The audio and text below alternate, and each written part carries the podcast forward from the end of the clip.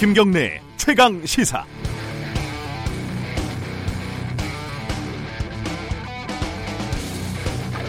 네, 오늘이 금요일입니다.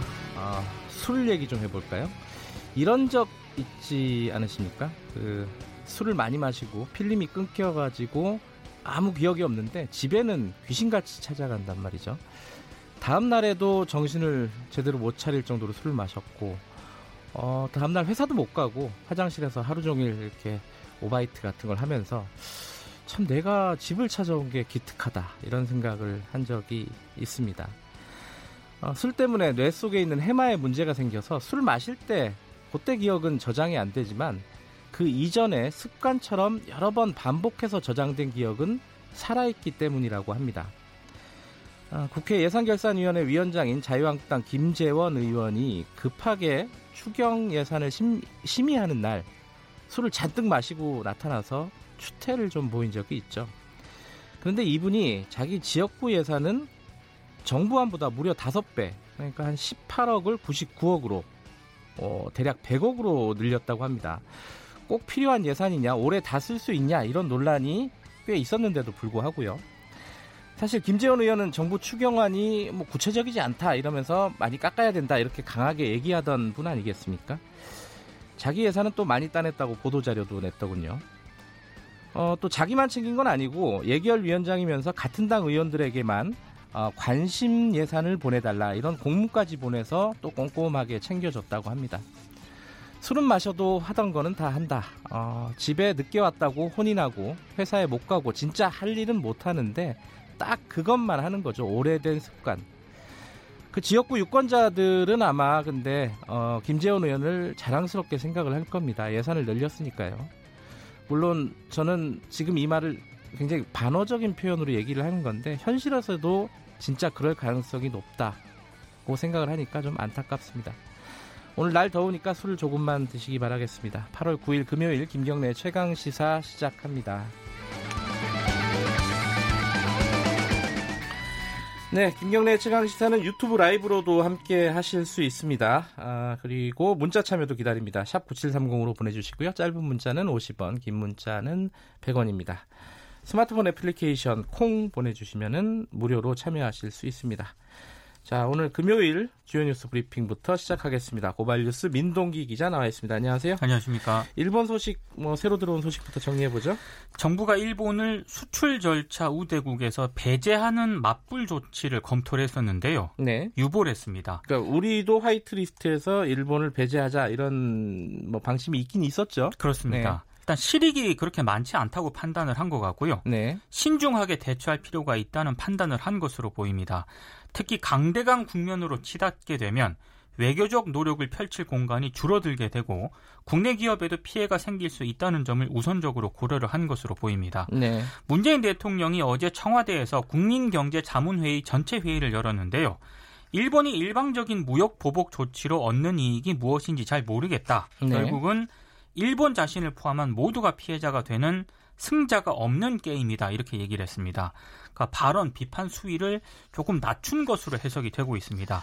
양국이 확전을 자제하면서 숨 고르기에 들어간 그런 양상입니다. 일본도 어, 규제 품목 하나의 수출을 허가를 했죠. 그렇습니다. 예. 어, 양쪽이 약간 숨고르기에 들어갔는데 어, 앞으로 좀 어떻게 될지 좀 지켜봐야 될 것 같습니다.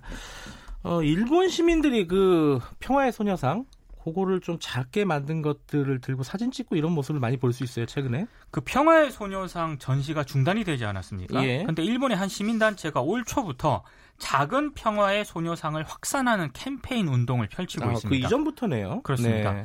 미니어처 소녀상을요 일상의 다양한 장소에서 찍은 사진을 SNS에 올리고요. 그리고 캠페인 참가를 원하는 사람들에게는 작품 비용만 받고 네. 이 미니어처 소녀상을 보내주는 일까지 하고 있는데요. 가로 세로 약 13cm 정도 된다고 합니다. 주한 일본 대사관 앞 소녀상을 제작했던 김은성, 김석영 부부 작가가 직접 만든 거라고 어, 하는데요. 그 작가가 또 만든 거군요. 그렇습니다. 예. 이 캠페인에 동참하는 일본 시민들은 일본 국내는 물론이고 미국, 프랑스 등 다양한 장소에서 찍은 소녀상 사진을 보내고 있는데요. 아, 이 단체는 다시는 소녀상과 위안부 피해 할머니들을 혼자 두지 않겠다. 할머니들의 이야기가 아, 많은 사람들이 좀 알게 되는 그렇게 퍼졌으면 좋겠다라는 네. 입장을 밝혔습니다. 어제 그 일본 측 그 전시 기획자를 저희 연결해 갖고 아, 그렇죠. 인터뷰를 했었는데 네. 어, 3일 동안 그 소녀상이 전시가 되면서 꽤 많은 일본인들이 와서 그 의자에 앉고 뭐 이런 좀 감동적인 모습이 있었다 그러더라고요. 네. 일본 사람들이라고 뭐 다 같은 건 아니죠. 그렇습니다. 자, 개각은 오늘 되는 겁니까? 한 7, 8명 정도의 장관급 인사를 교체할 것으로 지금 보입니다. 네. 차기 주미 대사로는 더불어민주당 이수혁 의원이 유력합니다. 문정인 그 외교안보 특보가 주미 대사로 유력했는데 네. 본인이 고사한 것으로 알려지고 있습니다. 그리고 과학기술정보통신부 장관은 유임이 될 것으로 전망이 됐었는데요. 최기영 서울대 교수로 교체가 될 것이다라는 전망이 나오고 있고요. 법무부 장관으로는 조국 전 청와대 민정수석이 유력합니다. 그리고 네. 농식품부 장관에는 김현수 전 농식품부 차관이 유력한 것으로 많은 언론들이 그렇게 보도를 하고 있습니다. 그리고 여성가족부 장관 후임으로는 홍미영 전 인천 부평구청장, 조현옥 전 청와대 인사수석 비서관, 권인숙 한국 여성정책연구원장 등의 이름이 거론이 되고 있습니다. 그리고 금융위원장, 공정거래위원장, 방통위원장, 국가보훈처장 등 장관급 인사들도 이번 개각에 포함이 될 것으로 보입니다. 네. 조현옥 전 비서관은 조금 부담스럽지 않을까라는 생각도 좀 들고요. 네. 민주평화당의 잡음은 끊이지가 않네요. 그 변화와 희망에 대한 정치 연대 소속 한 10명 정도 의원이요. 오는 12일 집단 탈당을 예고를 했습니다. 이른바 민주평화당 비당권파라고 분류가 되고 있는데요. 네. 지지율 1, 2%대 군소 야당으로서는 총선에 살아남을 수 없다 이런 판단을 한 것으로 보입니다. 탈당이 실행이 되면 정계 개편 신호탄이 될 것이다라는 분석도 나오고 있는데요. 네. 지금 이 대한정치 소속 의원들은 국민의당 출신 바른미래당 의원들과 제3지대 신당 창당을 논의를 해왔는데 지금 뭐 민주평화당에 남기로 한 의원은 정동영 대표를 포함해서 한 다섯 명 정도밖에 안 되는 것으로 보이거든요. 네. 여러 가지 좀 예, 변화가 있을 것으로 보입니다. 당이 결국은 깨지는군요. 그렇습니다. 자, 금요일은 좀 짧게 가죠. 어, 뉴스 브리핑 여기까지만 듣겠습니다.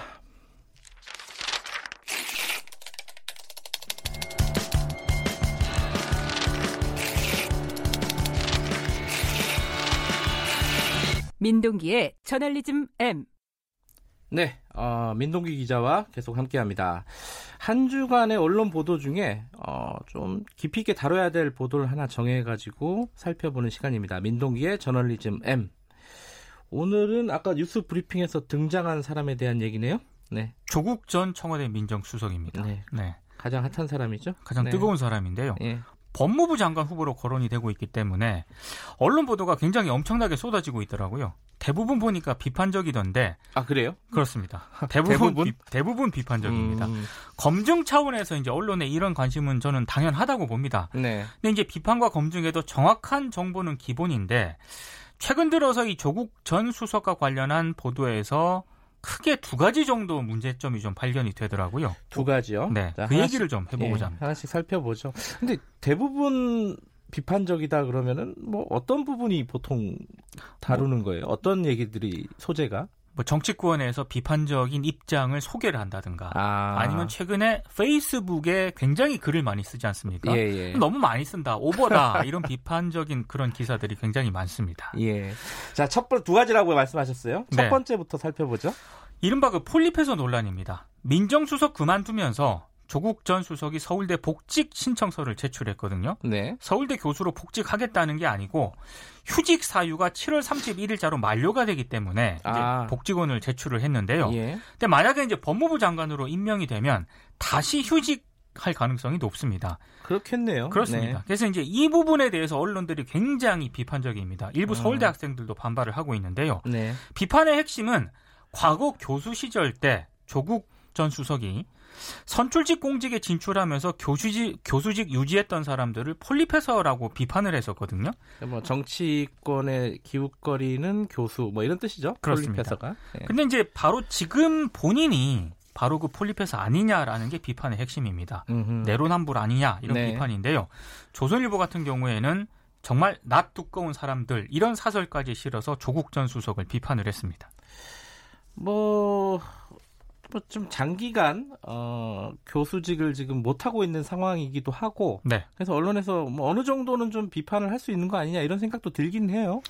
비판할 수 있다고 봐요. 예. 근데 이제 제가 쭉 보니까 과거 조국 전 수석이 어떤 칼럼을 썼는지를 제대로 소개한 곳은 별로 없더라고요. 음흠. 그러니까 과거 교수로 있을 때 이 폴리페스의 비판적이었는데 네. 왜 지금은 좀 다른 거냐 뭐 이런 식으로 비판하는 게 상당수인데요. 예.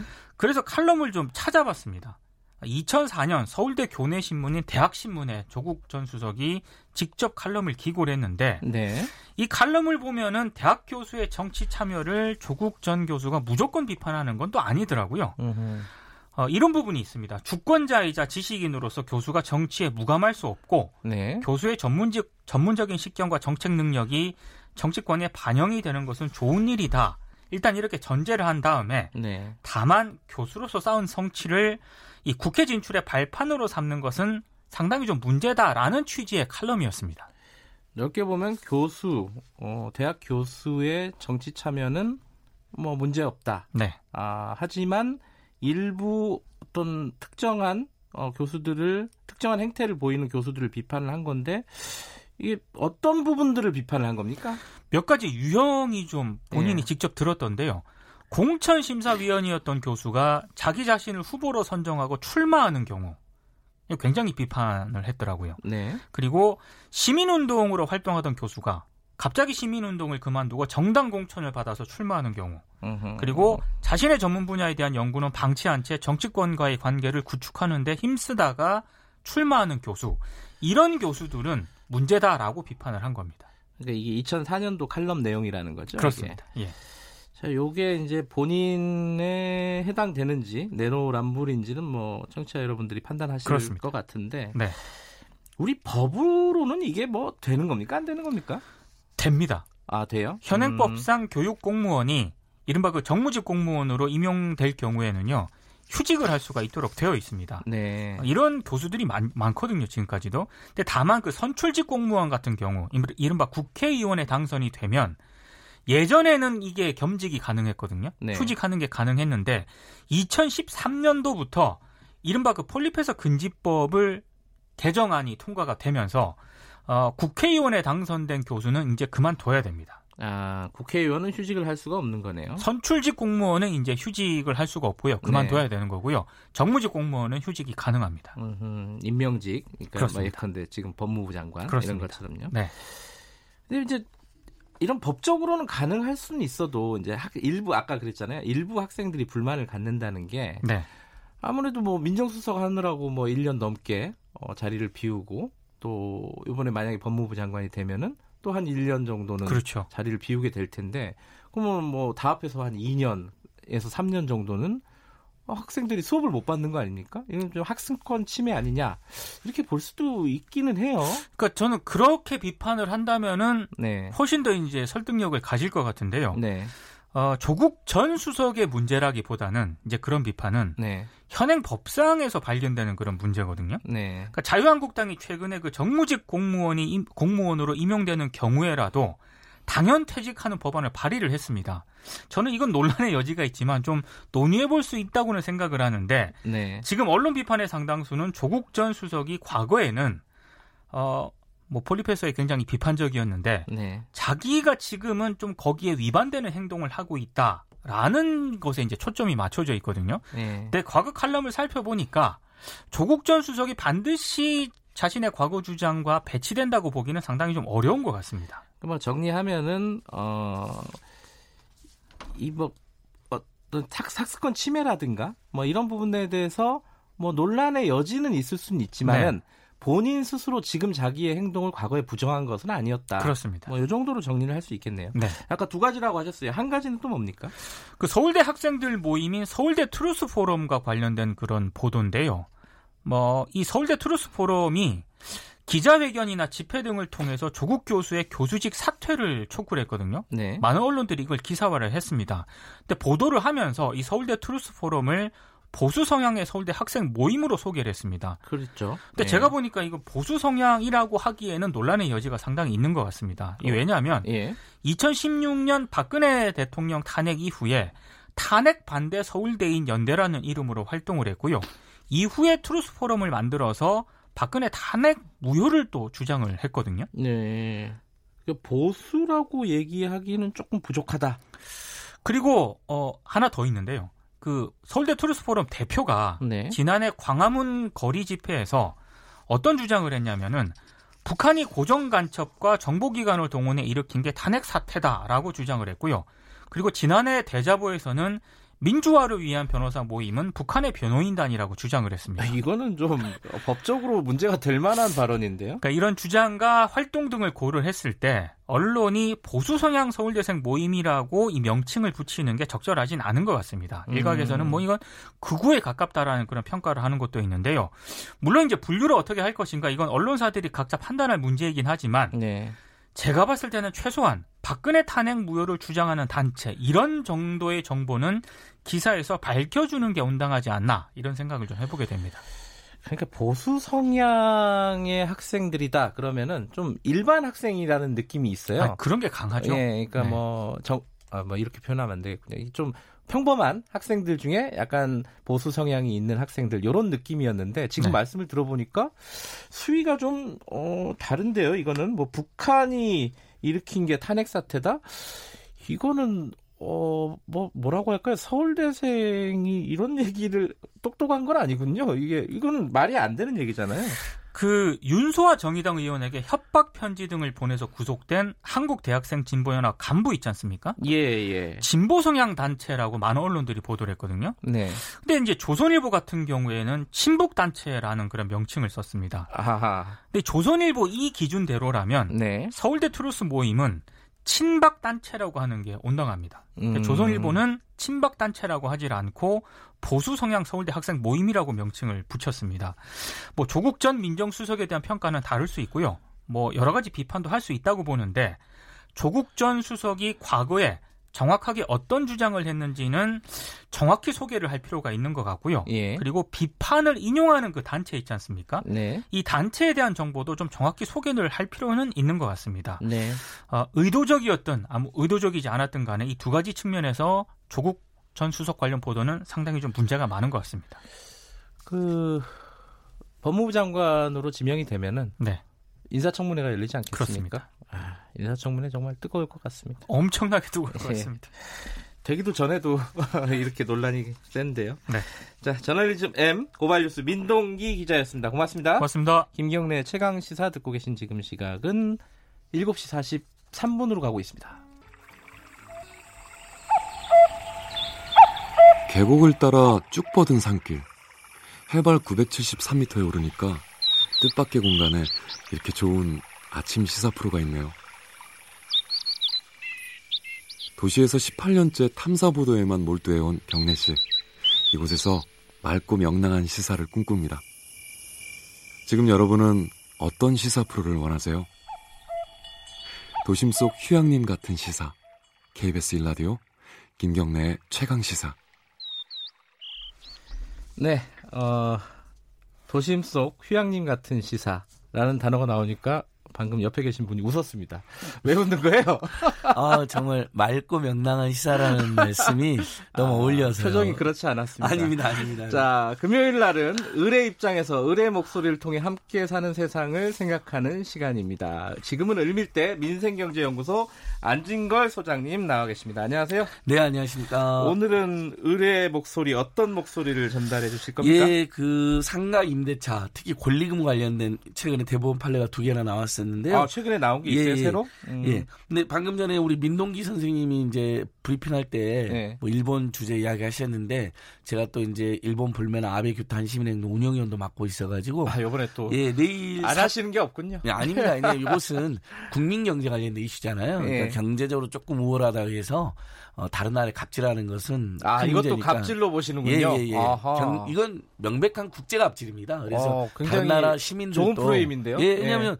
경제적으로 조금 우위에 있는 나라가 네. 조금 열악한 나라한테 이렇게 상호 호혜적으로 관계를 맺고 있는데 음, 갑자기 갑질하고 수출 안 하고 음. 그러면 어떻게 되겠습니까? 다른 나라에 피해를 주는 거잖아요. 그것도 네. 그게 역사에 2차 가해를 하면서 하는 거기 때문에 네. 그래서 내일 6시, 6시부터 4차 집회가 있다. 음흠. 그다음에 8월 15일 날은 일본에서도 많이 들어오세요. 아, 번, 그래요? 예, 한국에 많이 오셨고 광화문 광장에서 또 국민대가 있다라는 점은 제가 알려드리고요. 네. 우리 앵커님께도 이렇게 예쁜 스티커도 하나 이게 예. 뭐예요? 보이 노아베 보이콧 재팬 아, 사지 않습니다, 가지 않습니다 스티커가 엄청 유행하고 있습니다. 보이는 라디오 예. 보시는 분들은 이게 아, 예, 이런 걸 또 갖고 다니시는군요. 붙이는 거죠. 근데 대단하십니다. 그러니까 지자체가 나서서 너무 하는 것은 오바라는 이제 우리 국민들 평가가 있고 네. 다만 일반 시민들이 자율적으로 네. 하는 것은 굉장히 합리적이고 합법적이고 평화적인 방법이기 때문에 네. 널리 장려돼야 된다고 보고 있습니다. 알겠습니다. 제가 뭐 얼굴에는 못 붙이기로 다니겠지만 어, 디 다가 잘 붙이겠습니다. 예, 가방에 붙이십시오. 예, 그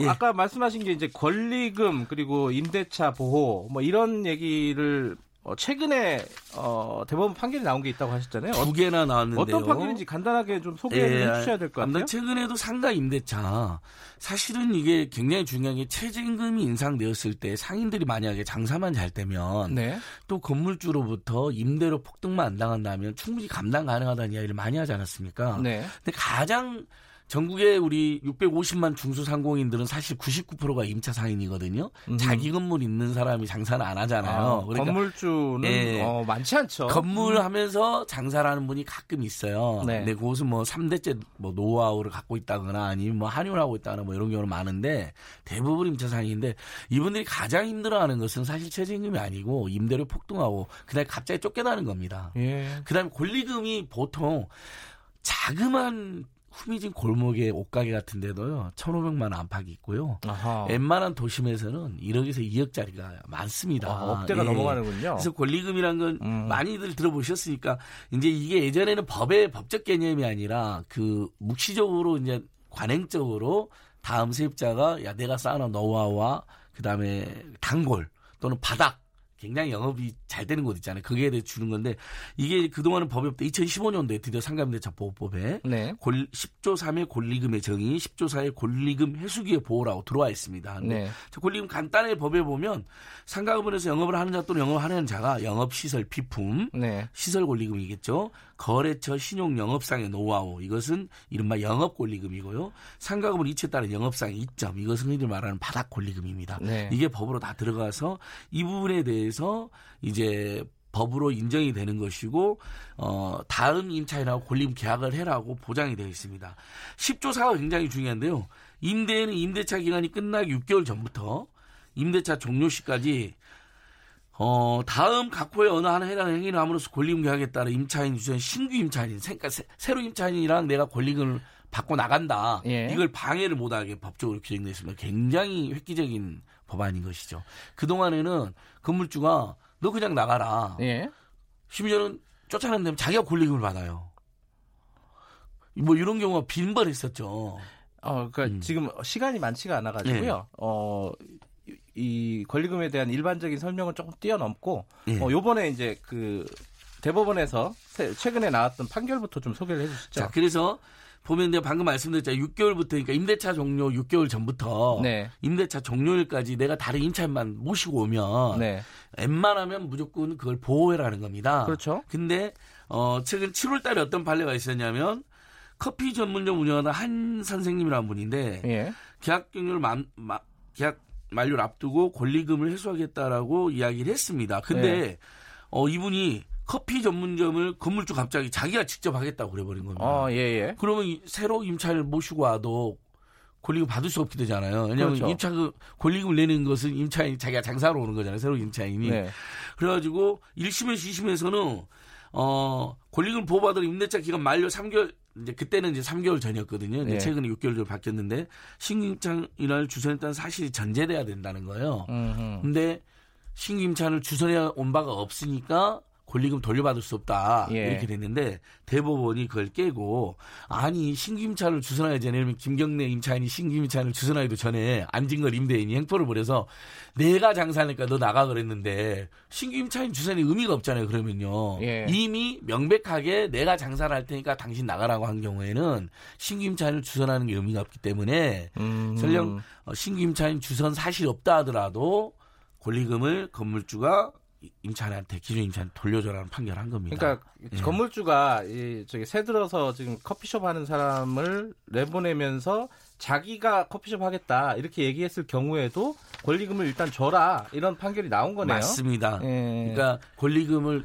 폭넓게 보호하는 것이죠. 설령 법에는 신규 임차인을 주선한 주선회라고 되어 있거든요. 네. 계약 만료 전에. 네. 이게 굉장히 중요한 게 만약에 지금 장사하신 분이 골링을 받으시려면 반드시 6개월 전에 임대인한테 통지를 해주고 제가 네. 이제 이제 계약이 만료되는데 네. 새로운 임차인을 모시고 오는데 그분에게 권리금을 제가 받으려고 하니까 네. 어, 그분을 통지를 한 다음에 계약 만료 전에 실제 모시고 와야 돼요. 아하. 계약이 막 1개월이 지나고 2개월이 지났는데 신규 임차인이 없어. 음. 그럼 건물입장에서는 계속 기다려줄 수가 없잖아요. 그렇죠, 그렇죠. 그러니까 요 규정은 우리가 이제 임차인 지켜야 될 규정이지만 대신에 임대인은 그냥 횡포인 거죠. 권리금 이분이 1억을 내고 많이 들어왔다 생각해보세요. 갑자기 음. 1억 못 받게 하면 얼마나 피눈물 납니까? 장사를 못 하게 되는 이유도 어, 애절한 사연이 있을 텐데. 또 하나가 뭐였죠? 또 하나 7월 달에 네.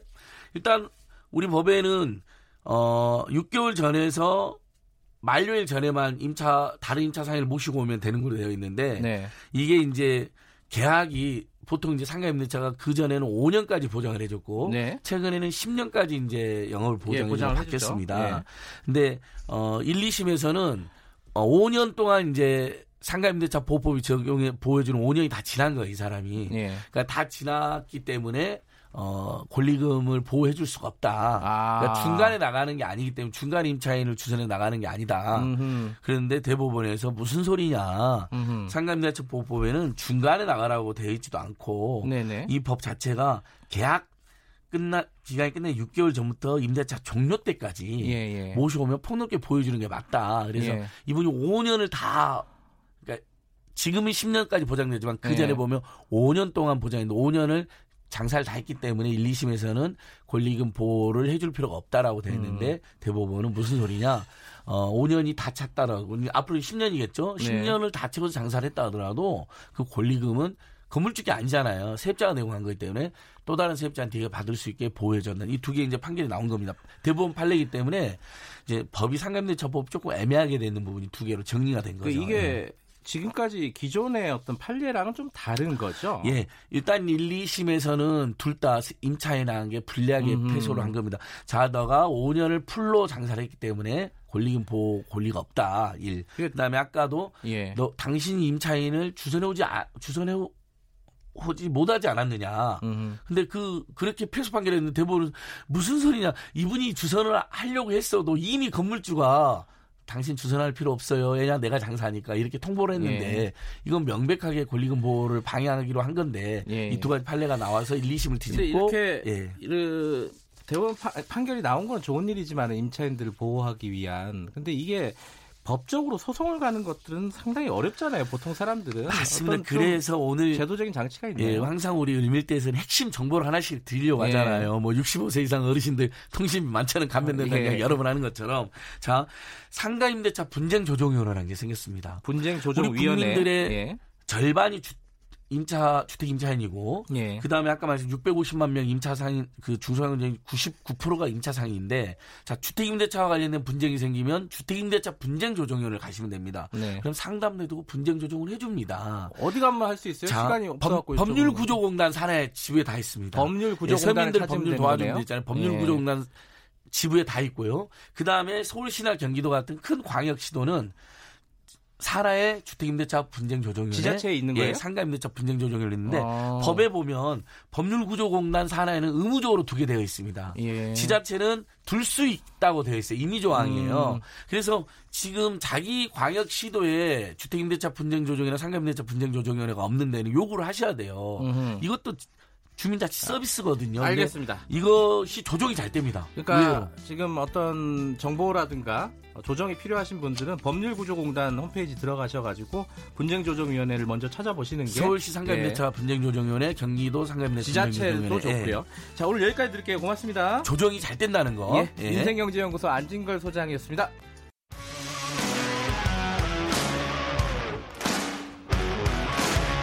뉴스타파 기자 김경래 최강 시사.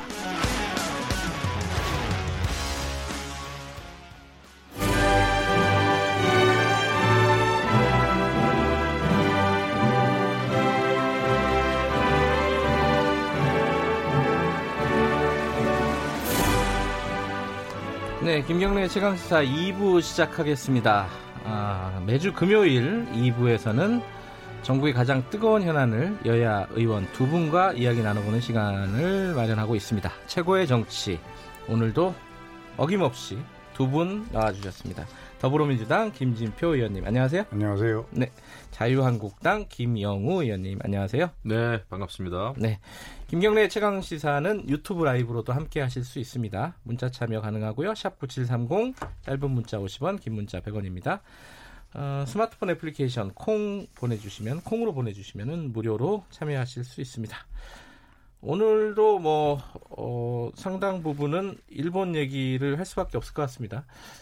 어, 조금 숨고르기에 들어갔다? 아침 뭐 뉴스는 쭉 다 그렇게 표현을 하더라고요. 일본도 허가 품목을 하나 허가를 해줬고 우리도 화이트리스트 배제를 약간 유보하는 그런 제스처를 취했다. 어 이게 조금 뭔가 대화의 길이 열릴 수도 있는 분위기를 조성을 하는 겁니까? 어떻게 보십니까? 김유표 의원님부터 좀 얘기를 네. 해주시죠.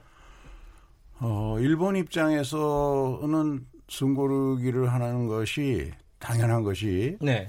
어, 지금 칼자루를 완전히 쥐고 있으니까 화이트리스트 제도를 자세히 보면은요. 네. 일본 정부가 뭐든지 할 수 있어요. 어, 품, 어, 규제 품목을 확대할 수도 있고 또 줄일 수도 있고 그 다음에 개별 허가를 받게 할 수도 있고 어, 이렇게 뭉뚱거려 갖고 몇 년에 걸쳐서 어, 특별 일반 허가를 받게 하, 만들 수도 있고 네. 다양한 그 규제 수단을 가지고 있으니까 이제 그걸 확보했단 말이죠. 네. 그러니까 어 그거에 대해서 반감이 한국에서 비롯뿐만 아니라 다른 나라에서도 일어나고 WTO에서도 어 그런 문제가 일어나니까 어 특히 이것이 한국의 대부분 판결에 대한 정치 보복, 어, 정치의 문제에 대한 경제 보복성 성격이다. 이렇게 되면 WTO에서 일본이 패소할 가능성이 많죠. 네. 그런 거를 의식하고 한건 수출 허가도 하고 좀 이렇게 숨고르기 하면서 이거 별거 아니다. 수출 네. 관리 안보 물자에 대한 수출 관리다. 이런 식의 제스처를 취하는 것이죠. 근데 이제 우리나라 입장에서 보면 네. 어, 개별 사업자 입장에서 보면 이, 내가 수입하려고 하는 물건이 이게 어떤 게 해당될지는 수출 허가 신청을 해봐야 알거든요. 그러니까 불확실성은 더 가중된 것이죠. 그러니까 아, 예, 다만 이제 일본이 그 어떤 계산해서 했는지 관계없이 일단 외교적으로 어, 좀 대화를 해, 야 되는 그런 기회는 마련됐다고 외견상 보여지니까 네. 이걸 또 우리가 어, 그 또 활용을 해야 되겠죠. 예. 그럼 화이트리스트 우리도 배제할 것처럼 사실 막 얘기가 나왔었는데 그것도 유보를 해가지고 어, 조금 예. 분위기가 바뀐 것 같기도 하고요. 어떻게 보세요, 김영우 의원님은? 네, 우리 김진표 의원님 말씀이 맞다고 보고요. 예. 어, 다만 우리가 일희일비할 상황은 아니다고 아, 생각합니다. 네. 예. 예, 1차적으로 어, 그 화이트 리스트, 백색 리스트에서 제외됐기 때문에 네. 예, 이게 개별 품목에 대해서는 앞으로 이제 어떻게 될지 모르고 네. 어, 다만 이번에 그 포토 레지스트라고 하는 네. 그 삼성 반도체 부품에는 굉장히 중요한 그 핵심 소재인 모양이더라고요. 네. 예, 이것은 이제 수출을 허가했죠 일본이. 네. 예, 다만 우리가 아, 여기에 따라서 또 모든 뭐 정책을 하루 아침에 또 바꿀 수는 없는 것이고요. 네. 예, 제가 이제 여러 차례 뭐 강조는 했습니다만은 이제 우리가 좀 차분하게 대, 에, 대응해야 된다. 어. 이것이 우리가 전반적으로 반일 캠페인이나 뭐 독립운동으로 가서는 안 되잖아요. 근데 예, 그렇게 돼서는 안 되고 우리가 정책적인 면은 정책적인 그 대책을 세우는 게 맞고요. 다만 한, 한 가지 좀 덧붙여 말씀드리면 요즘에 사실 그 여당 어, 민주당의 그 최고 회의장인가요? 그 뒤에 간판 백간판인가요? 백보드라고 그러죠. 뒤에 예. 예. 거기 독립이라고 이렇게 딱 써 있더라고요. 안중근 의사 요 예. 손바닥 그 하고. 근데 예. 그런 어떤 어, 대일본 어 의지를 에, 다지는 것은 뭐 이해는 갑니다만은 지금 뭐 일제 시대가 아니잖아요. 음. 일제 시대가 아닌데 우리가 굳이 그렇게 또 일제 시대처럼 독립을 어, 해가면서 어, 반일 운동, 반그 반일 캠페인을 벌이는 거는 조금 무리하지 않나 이런 생각을 좀 하죠. 그 독립 음. 독립 운동은 아니다. 근데 그런데 우회적으로 아마 네. 민주당은 지금 독립운동하는 거 아니냐 이렇게 말씀하시는 것 같은데. 그런데 우리가, 우리가 그동안에 그러니까. 이제 화이트리스트에서 제외된 과정을 살펴보면요. 네. 이거 굉장히 우리 한국 정부 입장에서나 아, 또 우리 한국 국민들은 정말 자존심이 어, 무너져 내리는 네. 그런 것이죠. 대통령 말씀처럼 아니 가해자가 어, 정말 적반하장으로 어, 우리에 대해서 보복을 한, 하는 결과가 아닙니까? 네. 그런데 7월 4일 날 그 그 수출 품목, 세 품목에 대해서 그 통제를 강화한다고 발표한 이후에 우리 정부가 정말 죽을 힘을 다해서 외교적으로 협상을 통해서 풀자고. 네. 어, 외교부는 물론이고 또 우리 산업 통상산업부에서도 그러고 네. 산업통상부에서도 또 이 청와대에서 하트라인을 통해서 일본 아베 총리 관저와 여러 차례 얘기했고 간청했고 또 우리 정치권에서도 저도 몇 번이나 갔었고 네. 뭐 수많은 노력을 했는데도 이 사람들이 그 외교적 관리하고 뭐고 다 무시하고 아무 얘기도 안 듣고 미국이 마지막에 나서서 강하게 중재를 하려고 했는데 그것 말까지 안 듣고 화이트리스트를 제외시키는 것은 칼자루를 무슨 수든지 움켜쥐고 이번 기회에 한국을 저 길들이게 하겠다. 자기들 음. 마음대로 하겠다. 이런 것들이 이제 국민들에게 그 어떤 분노의 공감대를 만드는 것이니까 정치라고 하는 것은 이런 것을 또 긍정적인 방향으로 갈 수 있도록 유도하는 것도 필요한 일이죠. 네. 이해합니다. 이해하는데 지금 보면은 우리가 일본의 아베 정부, 아베 총리하고 네.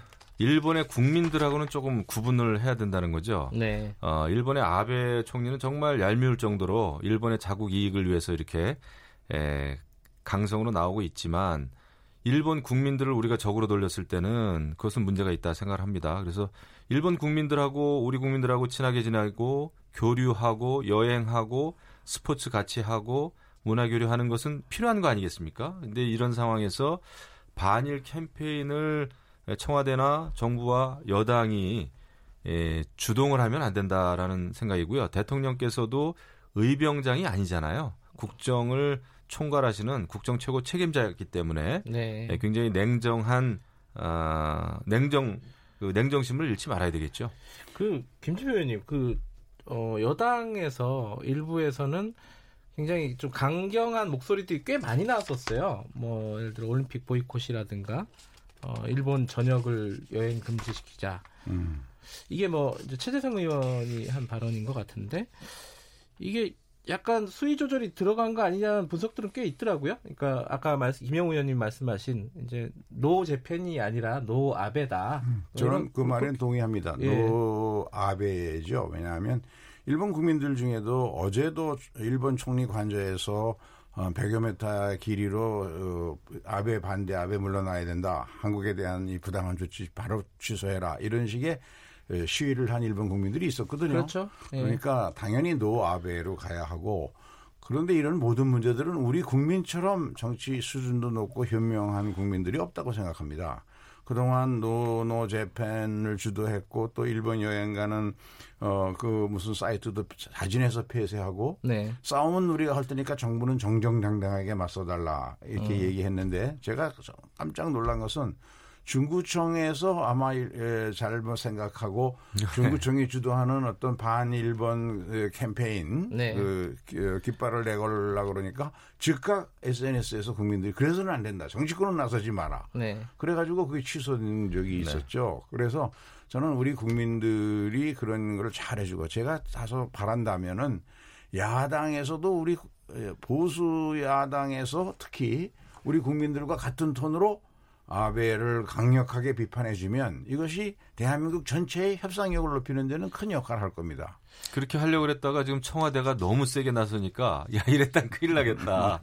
지금 균형을 잡느라고 지금 굉장히 아, 노력을 하고 있습니다. 네. 그러니까 야당은 여당 보고 지금 약간 지금 두 바뀌었어요 여당. 예, 야당이. 좀 자제하는 게 좋지 않겠느냐라는 취지로 지금 말씀하신 거잖아요. 근데 네.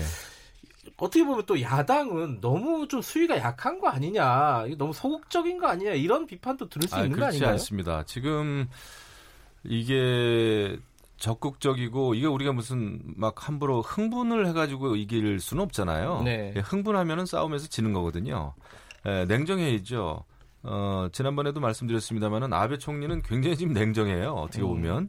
일본 국민들조차도 굉장히 냉정합니다. 예, 할거 다 하면서도 네. 근데 이런 상황에서 우리가 에, 대통령 또 청와대 수석들 또 정부와 야당, 정부와 여당 이 지금 거의 그 굉장히 강성 메시지를 계속 이제 내보내고 있는 상황에서 어, 국민들과 또 야당마저 똑같이 하면은 지금 그거 자체는 정말 완전히 반일 캠페인이 되겠다 네. 이런 그 우려가 들어요. 그래서 알겠습니다. 예, 정책을 네. 잘 좋은 정책을 내, 어, 만들고 그다음에 외교 채널을 가, 가동시키는 게 중요하죠. 예. 어떤 이 수위 수위 조절 뭐 얘기는 여기까지 하고요. 김지표 의원님한테는 그것 좀 여쭤봐야 될 것 같아요. 지금 어, 특위에 계시죠? 소재 부품 예, 예. 장비 인력 발전 특위. 그렇습니다. 예. 음. 여, 기서 어떤 논의가 지금 진행이 네, 되고 있습니까? 이제 어제 그 첫 회의를 한 것은요. 소재 부품 장비 인력 발전 특위인데 예. 이제 산자부 장관을 지낸 정세균 의장이 그 책임을 맡고 있고요. 네. 근데 감정적인 어떤 처방 지금 김영우 저 의원님 예. 말씀처럼 이게 중요한 게 아니니까 보다 그것보다는 우리 특위에서는 좀 더 냉정하고 합리적인 그런 자세로 대안을 제시하고 단합된 힘을 모아서 어, 그 위, 기를 겪고 있는 그런 음, 그 기업을 그때 어, 저 아주 그 골든 타임을 놓치지 않고 네.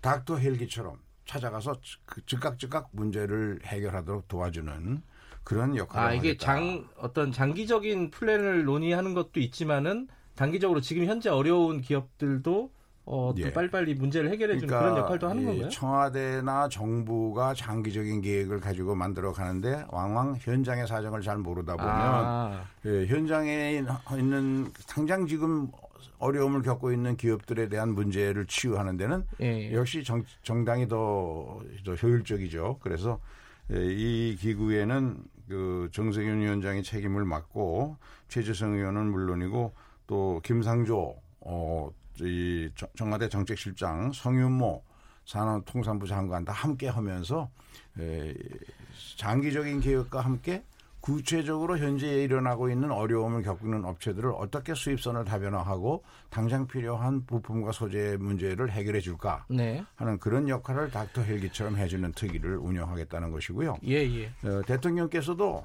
어, 일본이 잘못한 것이니까 빨리 이것을 외교적으로 대화를 통해서 풀어야 한다는 이야기를 늘 하시면서 잘못된 알겠습니다. 것을 지적을 해오셨죠. 요 얘기만 김영우 의원님한테 듣고 요 얘기는 좀 넘어갈게요. 네.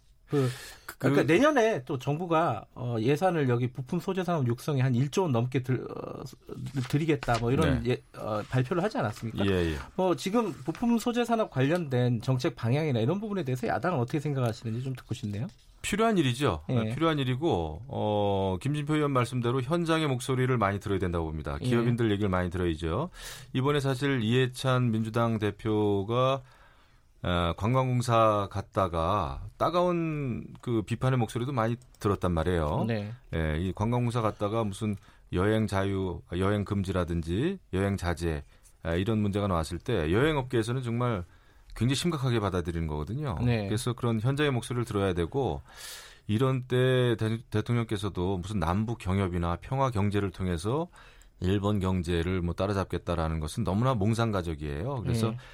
우리는 일단 그 현장에 있는 분들 이야기를 많이 듣는 게 필요하다. 네. 대책을 네. 그분들 이야기를 듣고 해야지 이게 지금 우리가 이념 싸움이나 반일 캠페인으로 가서는 안 된다라는 말씀을 다시 한번 강조드립니다. 알겠습니다. 요, 요 얘기는 넘어가고요. 국회 얘기로 잠깐 갈게요.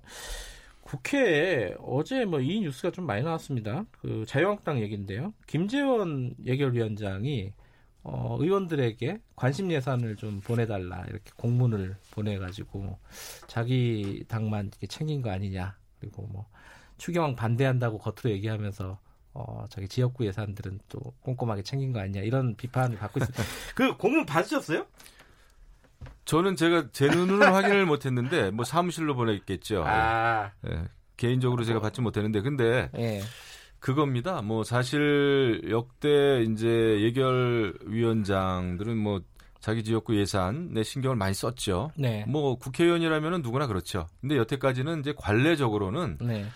어, 예결위에 속한 그 여당과 각 당의 또 간사분들이 있잖아요. 네. 그런 간사분들을 통해서 어, 주로 이제 그 의원들의 지역 예산을 그 챙겼죠. 네. 어, 그런 어, 어떤 그 요청을 하면은 그 요청된 부분을 이제 쭉 취합을 해가지고 아, 이것이 이제 전달되고 그랬는데 이번에는 물론 뭐 예결위원장이 직접 공문을 뭐 보냈다 이제 이러시는데 그런 그러니까요. 일은 사실은 예 상당히 흔치 않은 일이겠죠. 예, 예.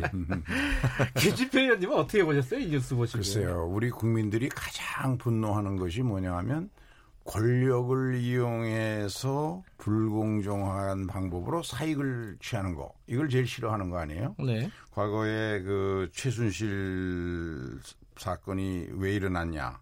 바로 정유라에 대한 어이없는 특혜, 대학 입시 특혜 이런 것이 불공정하니까 네. 이제 그런 것이죠.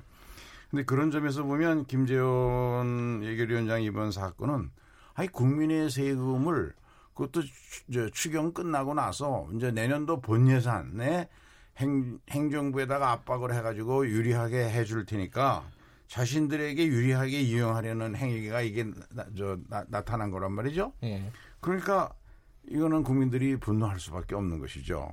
이게 한국당이 좀 국민의 신뢰를 받으려면 전에 김성태 의원 그 자, 저 자녀 취업 문제에서도 그렇고 어, 또 예결위원장을 저 김재원 의원을 선임할 때도 당내에서 불공정하다는 얘기가 나왔었거든요. 네. 그러다가 또 음주 심사 문제도 불거졌고 이번에는 자유한국당 스스로 어떤 조치를 취하지 않, 않으면 아니, 그 국민들이 그렇게 쉽게 이거 넘어갈 문제가 김재원 예결위원장 보고 사퇴하라는 요구하는 쪽이 있습니다. 그 김진표 의원님은 어떻게 보세요?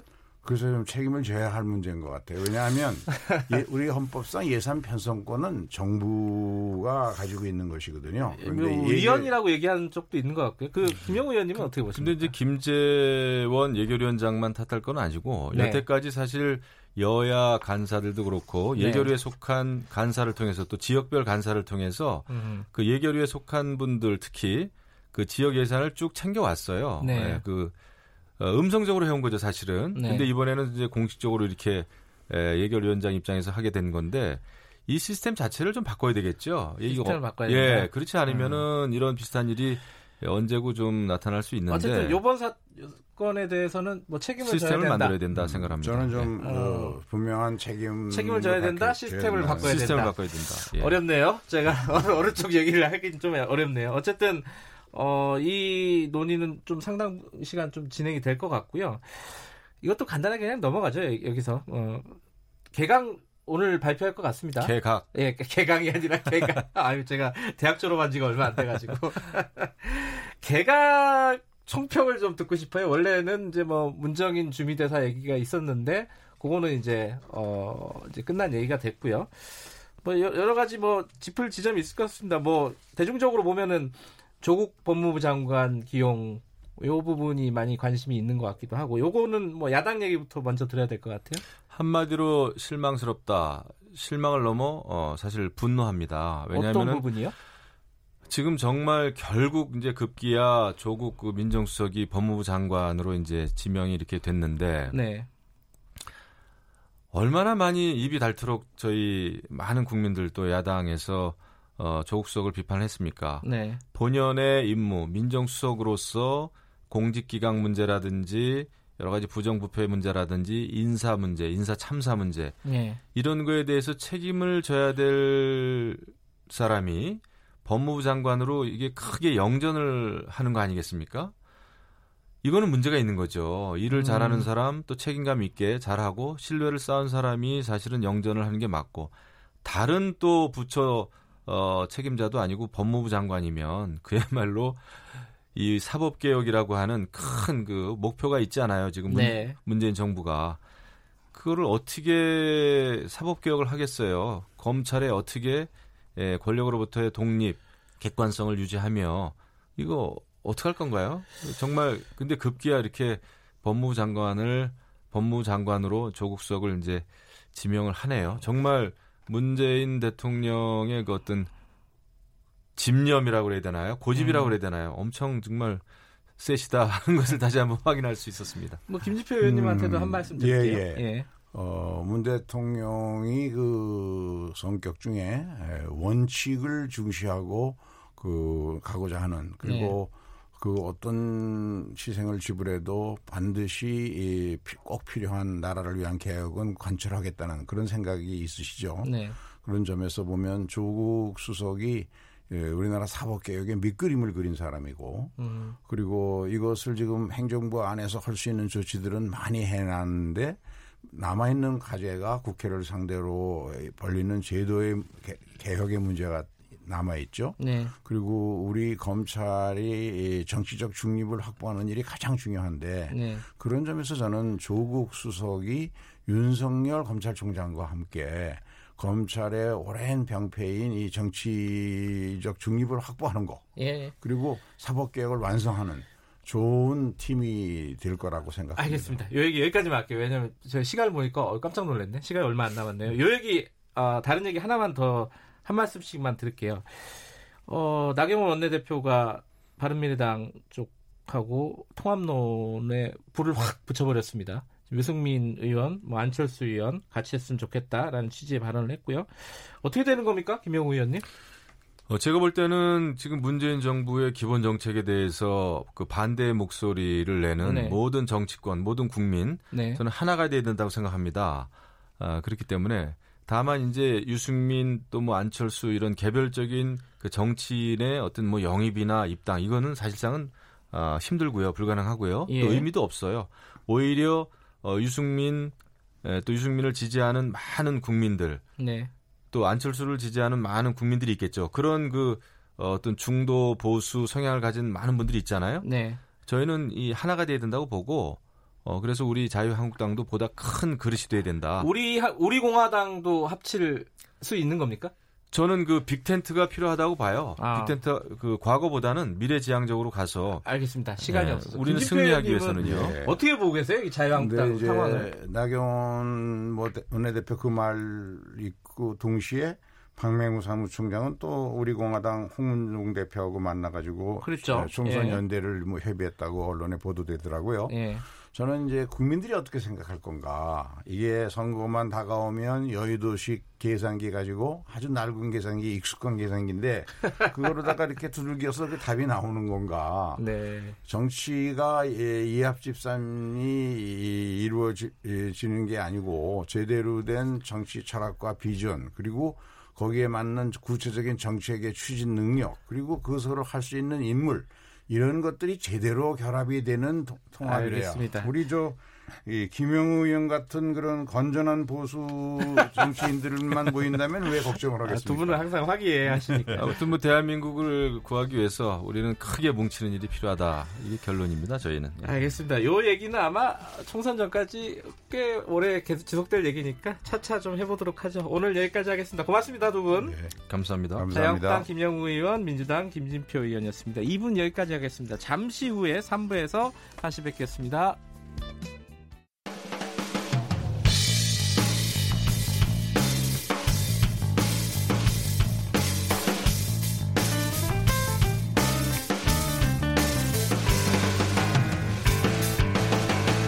김경래의 최강 시사. 네, 아, 김경래의 최강 시사 3부 시작하겠습니다. 오늘은 3부에 어, 특별하게 성공회대 한홍구 교수님 모셨습니다. 이 이유가 뭐 다들 아시겠죠? 지금 사실 뭐 무역 보복 사태, 어, 요 갈등 상황이 근본적으로는 지금 역사 문제 아니겠습니까? 네. 그리고 어, 아직 제가 소개를 안 드렸습니다. 뭐 한일 청구권 협정 요거에 대한 해석 차이도 있는 것 같고 그 이후에 있었던 한일 위안부 협정 여기에 대한 또 해석 차이도 또 있어요. 그리고 뭐 우리 강제징용과 관련된 대법원 판결 여기에 대해서도 또 일본하고 우리하고 또 입장이 다릅니다. 여러 가지 궁금한 부분들이 많습니다. 좀 어, 속 시원이 좀 이렇게 좀 정리가 좀 됐으면 좋겠는데 오늘 그런 시간이 됐으면 좋겠습니다. 청취자 여러분들도 유심히 좀 들어보시면은 지금 상황이 이해가 되실 겁니다. 어, 성공에 대해 한홍구 교수님 스튜디오에 나와 계십니다. 어, 안녕하세요. 네, 네 안녕하십니까. 오랜만이시네요. 네, 예, 예, 오랜만에 나왔습니다. 아주 좀 긴급한 상황이라 저희들이 특별히 예. 모셨습니다. 예, 예. 아, 일단요. 지금 뭐 이 저쪽 아베 정부 쪽이나 일본 쪽에서 많이 얘기하는 부분들이 한일 청구권 협정 해갖고 다 끝난 얘기인데 예. 이거는 사실 우리 쪽 뭐 예컨대 일부 아주 일부지만 예. 일부 언론이나 어떤 그렇게 얘기하는 단체들도 있습니다. 예. 예. 한일 청구권 협정 박정희 정부 때였죠. 예.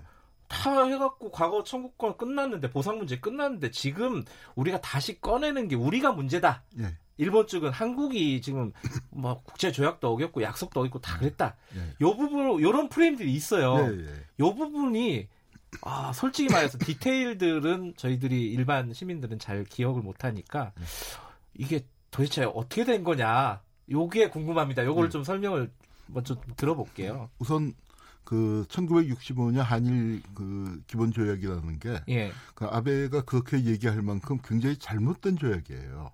그러니까 거기에서 청구권 문제가 이거로 완전히 이제 끝났다. 네. 어, 최종적이다 이제 하는 문구가 어, 들어 있습니다. 들어 있죠. 완전히 네, 네. 최종적으로 해결된 것 이런 게 들어 있어요. 그, 그게 들어 있고 그걸 이제 그 아베가 자기한테 유리하게 그 해석을 하고 있는 것인데 네. 어, 그럼에도 불구하고 남는 게 뭐 그 이제 지난 한 달 동안 숱하게 얘기가 됐지만 개인 청구권 문제인데 네. 그러니까 국가 대 국가 간의 청구권이나 네. 개인이 그 상대 국가를 청구할 에 대해서 청구할 때 이 국가가 그 자국민을 보호하는 외교적인 보호권이 있지 않습니까? 네. 그래서 그 국가가와 국가 간의 청구권이 소멸되었고 그다음에 국가가 더 이상 그 자국민이 타 국가를 상대로 하는 그 소송 같은 데서 외교 보호권을 행사하지 않겠다. 어, 거기에는 그 그거는 분명한데 네. 그렇다면 각 개인 개인이 네. 그 상대방 국가에 대해서 그러면은 청구권이 소멸됐느냐 하면은 그건 아니라는 얘기죠. 아하. 그래서 그거는 그런 개인 청구권 부분에 대해서는 일본도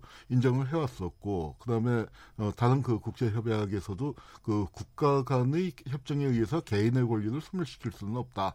이제 그게 국제법상의 대원칙으로 남아 있는 겁니다. 그러니까 아. 가령 예컨대 예. 일본의 입장에서는 샌프란시스코 강화 조약을 통해서 그 청구권이 그 일본이 다른 그 연합국에 대해서 청구할 수 있는 권리는 다 소멸됐지만 네. 어, 그렇게 이제 그 됐을 때 가령 예컨대 일본의 원폭 피해자가 미국을 상대로 뭐 소송을 제기한다거나 음흠. 아니면 다른 뭐 일본에서도 그러니까 개개인들의 권리가 살아 있는 부분들이 있을 수 있지 않겠습니까? 네. 네 그런 부분들을 소송을 제기했을 때 이게 자, 그 이제 일본 지금 아베가 쓰는 식으로 얘기하면 소송 자체를 제기하지 못하게 되는 건데 음. 그, 그러니까 일본도 개인의 청, 자국민의 청구권 보호를 위해서 어, 2000년대 초반까지는 그걸 인정을 해왔었거든요. 네. 그러다가 이제 지금 좀 어, 애매하게 태도를 바꿨고 일본 최고 법원에서도 그 개인의 청구권은 소멸되지 않았다 하는 게 그, 그 판례도 남아있죠.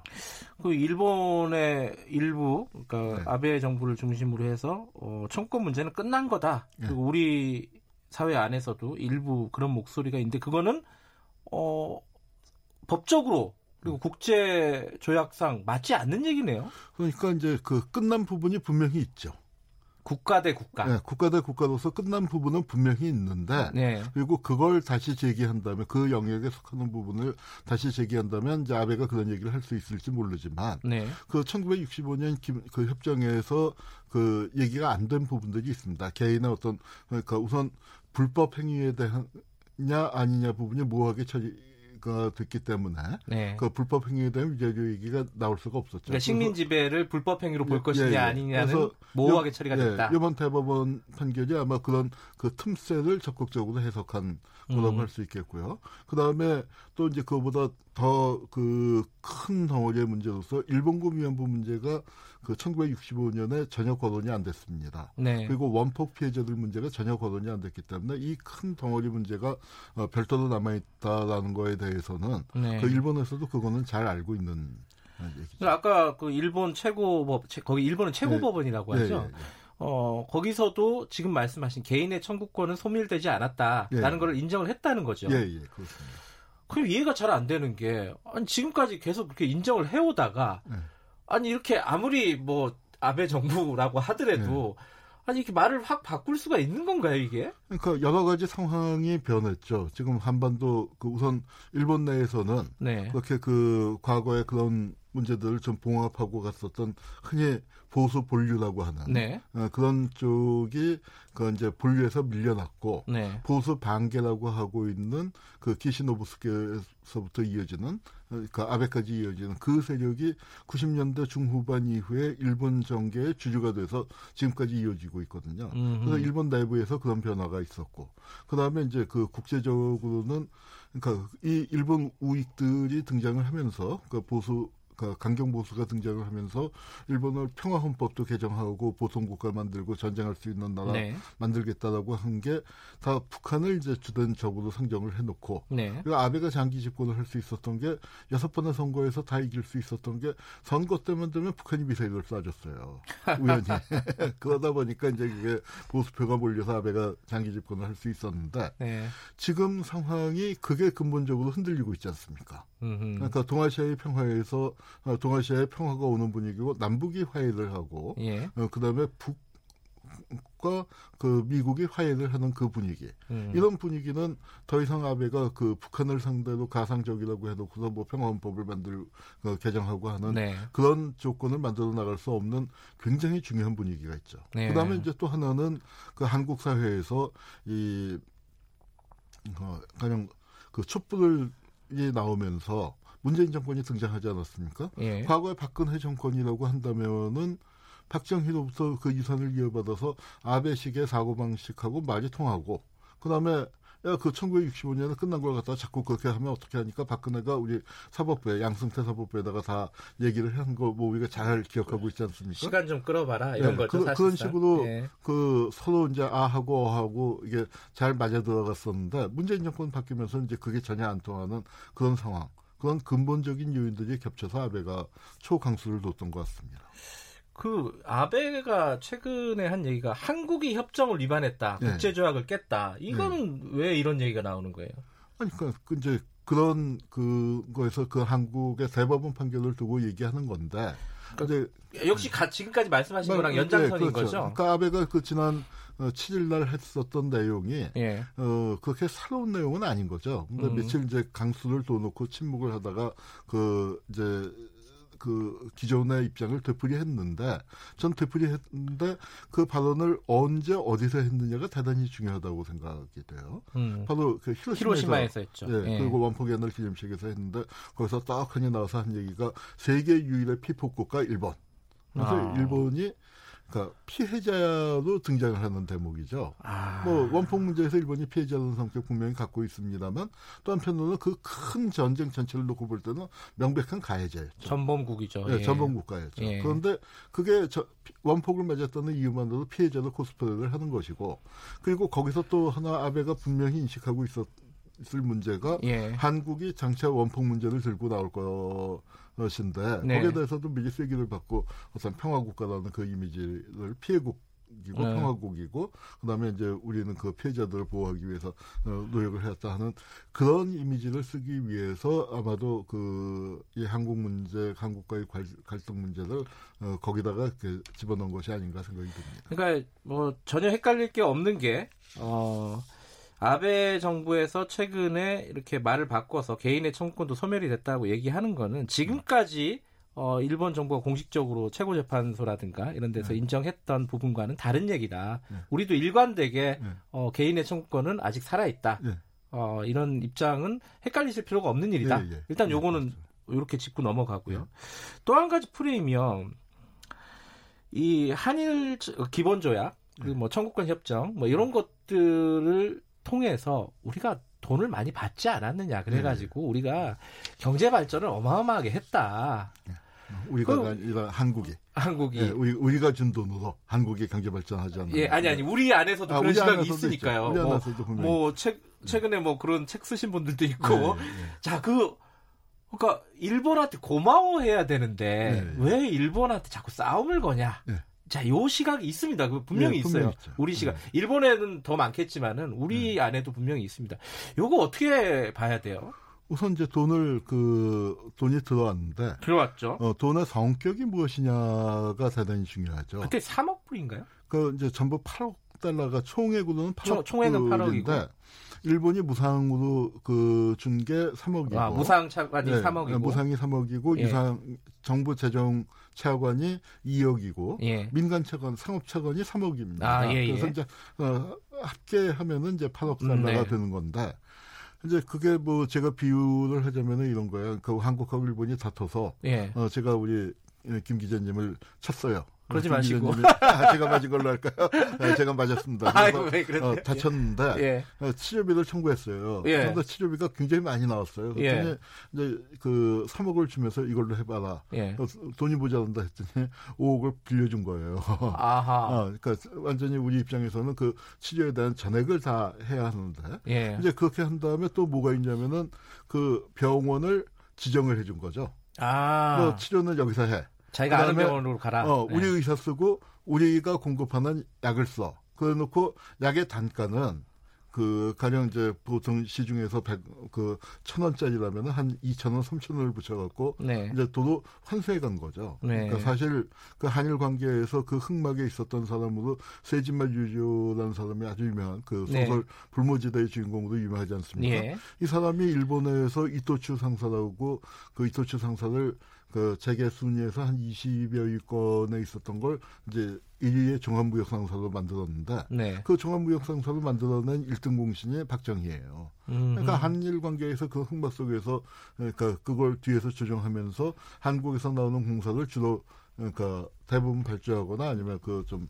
다른 일본 음. 기업들의 논아 그 특히 전범 기업들의 논아주는 역할들을 하면서 돈 주고 자기들이 또 돈을 또 벌었군요. 네, 벌었던 네. 거죠. 그래서 이제 그런 부분이 하나가 있고 그 돈을 받아서 뭐 우리가 그 아껴서 고속도로를 놓고 뭘 했다 하더라도 그거를 일본이 상관할 바 아니죠. 그러니까 우리는 그 이제 그러고 이제 또 그 아주 정말 장점이 되는 부분은 뭐냐면은 일본은 그 돈을 그러니까 이 식민지 배상금으로 준 것이 아니라고 주장을 하고 있죠. 네. 그러니까 일, 그 우리는 그 이제 그 부분을 아주 모호하게 그 처리해놨고 이게 한일 관계에서 정말 이제 그 근본적인 장점이 어, 되는 부분 그리고 65년 한일 국교 정상화를 맺을 때부터 사실은 그 문제가 포함되어 있었고 우리가 알고 있어서 그 조약을 제2의 을사조약이라고 불렀습니다. 아하. 어, 1965년이 바로 울산년이었지 않습니까? 예. 그래서 제2의 을사조약으로 불렀고 어, 구력 외교다라고 한 게 뭐냐면은 식민지 지배의 불법성을 그 조약에서 인정한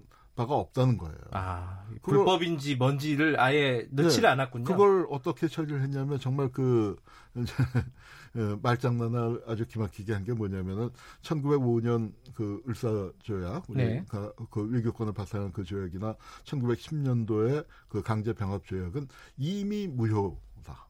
아, 이미 무효다. 네, 이미 무효라는 거는 어, 1965년 현재 무효인데 이것을 두고 그 일본에서 어떻게 했냐면 그거는 한국 정부가 다 황제가 도장 찍고 이렇게 했으니까 어, 유효 적법하고 유효한 것인데 네. 45년에 우리가 전쟁에서 지는 바람에 그 후에 효력을 상실하게 된 거야. 음. 근데 일본은 그렇게 해석을 하는 거고 네. 한국은 특히 그러니까 국민들에게 어떻게 선전을 했냐면, 아, 그거 이제 처음부터 원천 무효였어.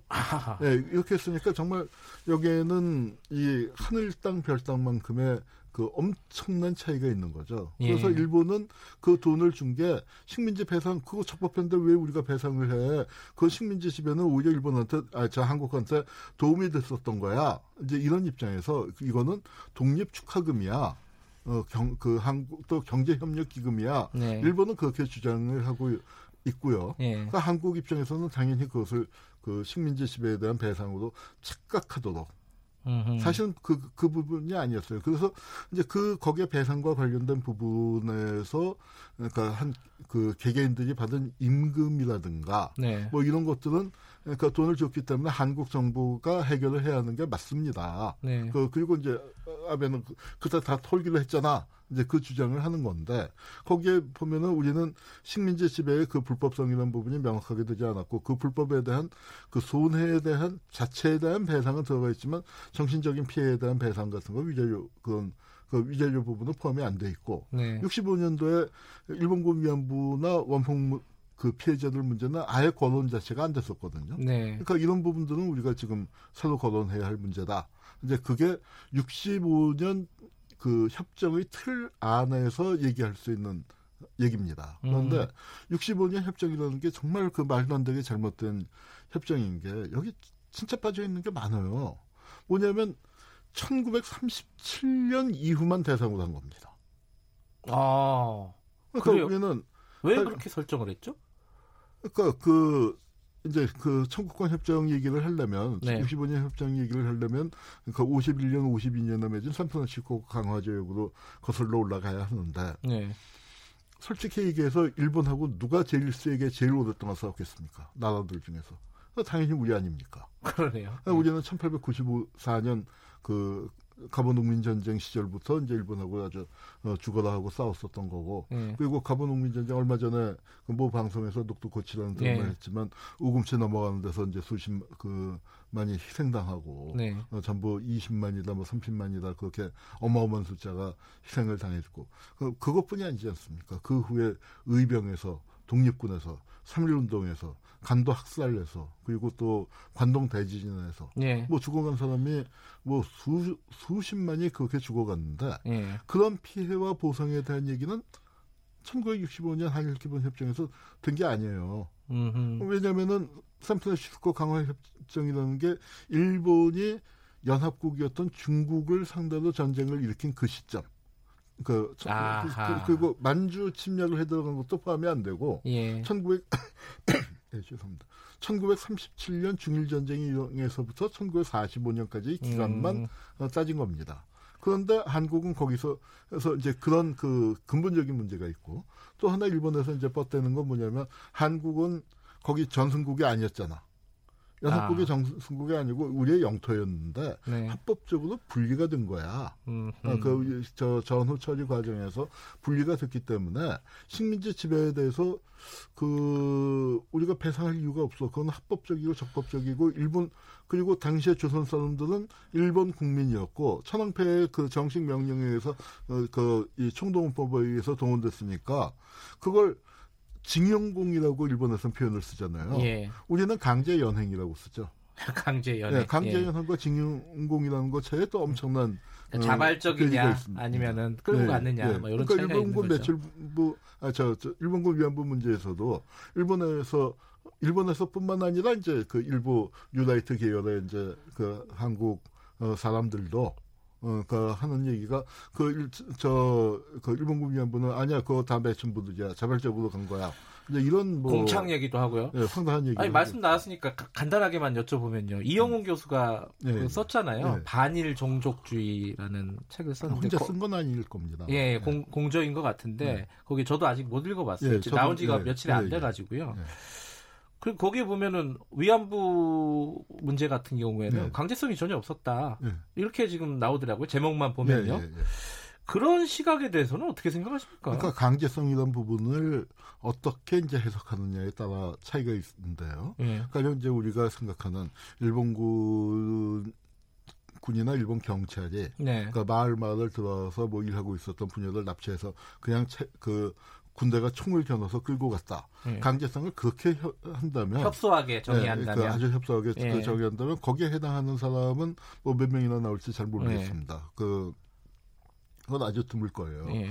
그러나 그 강제성이라는 부분을 본인의 의사에 에 따른 것이냐 본인이 그렇게 그런 가서 하루에 일본군 30명을 상대하면서 어, 그런 그 성노예 음. 생활을 하게 될 걸 알고서 그런데 돈 몇 푼을 그 받아오고 어, 갔느냐 아니면 자기는 공정에 갖는 거나 뭐 다른 데 취업하는 걸로 알고 그렇게 게임에 빠져서 또 뭐 하여튼 본인이 그런 일을 할 의사가 전혀 없었는데 네. 어, 끌려갔다면 그게 바로 강, 강제성인 거죠.